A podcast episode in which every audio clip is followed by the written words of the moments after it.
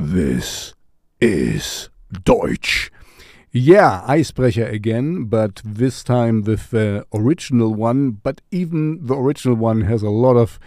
Um, you will you will know soon. I mean, it's a, a homage to a lot of different uh, sounds. You know, there's trio, the tick tick tick tick tack, in it, and um, this uh, deutsche Roboter, you know, uh, Kraftwerk and and um, uh, Robo Sapiens from Die and stuff. So there's a lot of wordplays in it, you know, very well done. I, I really like this song and I like the SITD um, uh, remix even the best. So um, it's a lot of fun. It's Neue Deutsche Härte, and they don't take themselves too seriously, even they look really serious in this picture.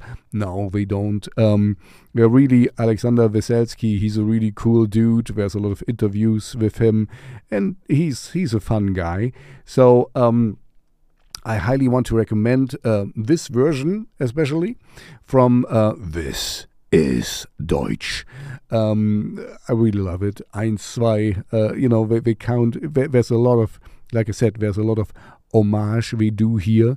And um, I just really, really like it. So, uh, anyway, it's the third time I already put them in my in my list. This was Fuck um, and uh, um, Anna. Uh, from Trio, so uh, there's this Trio thing in here as well, Anyway, they're a great band. They have really, really cool songs, lots of lots of them, and they're a lot of fun live. So uh, check them out.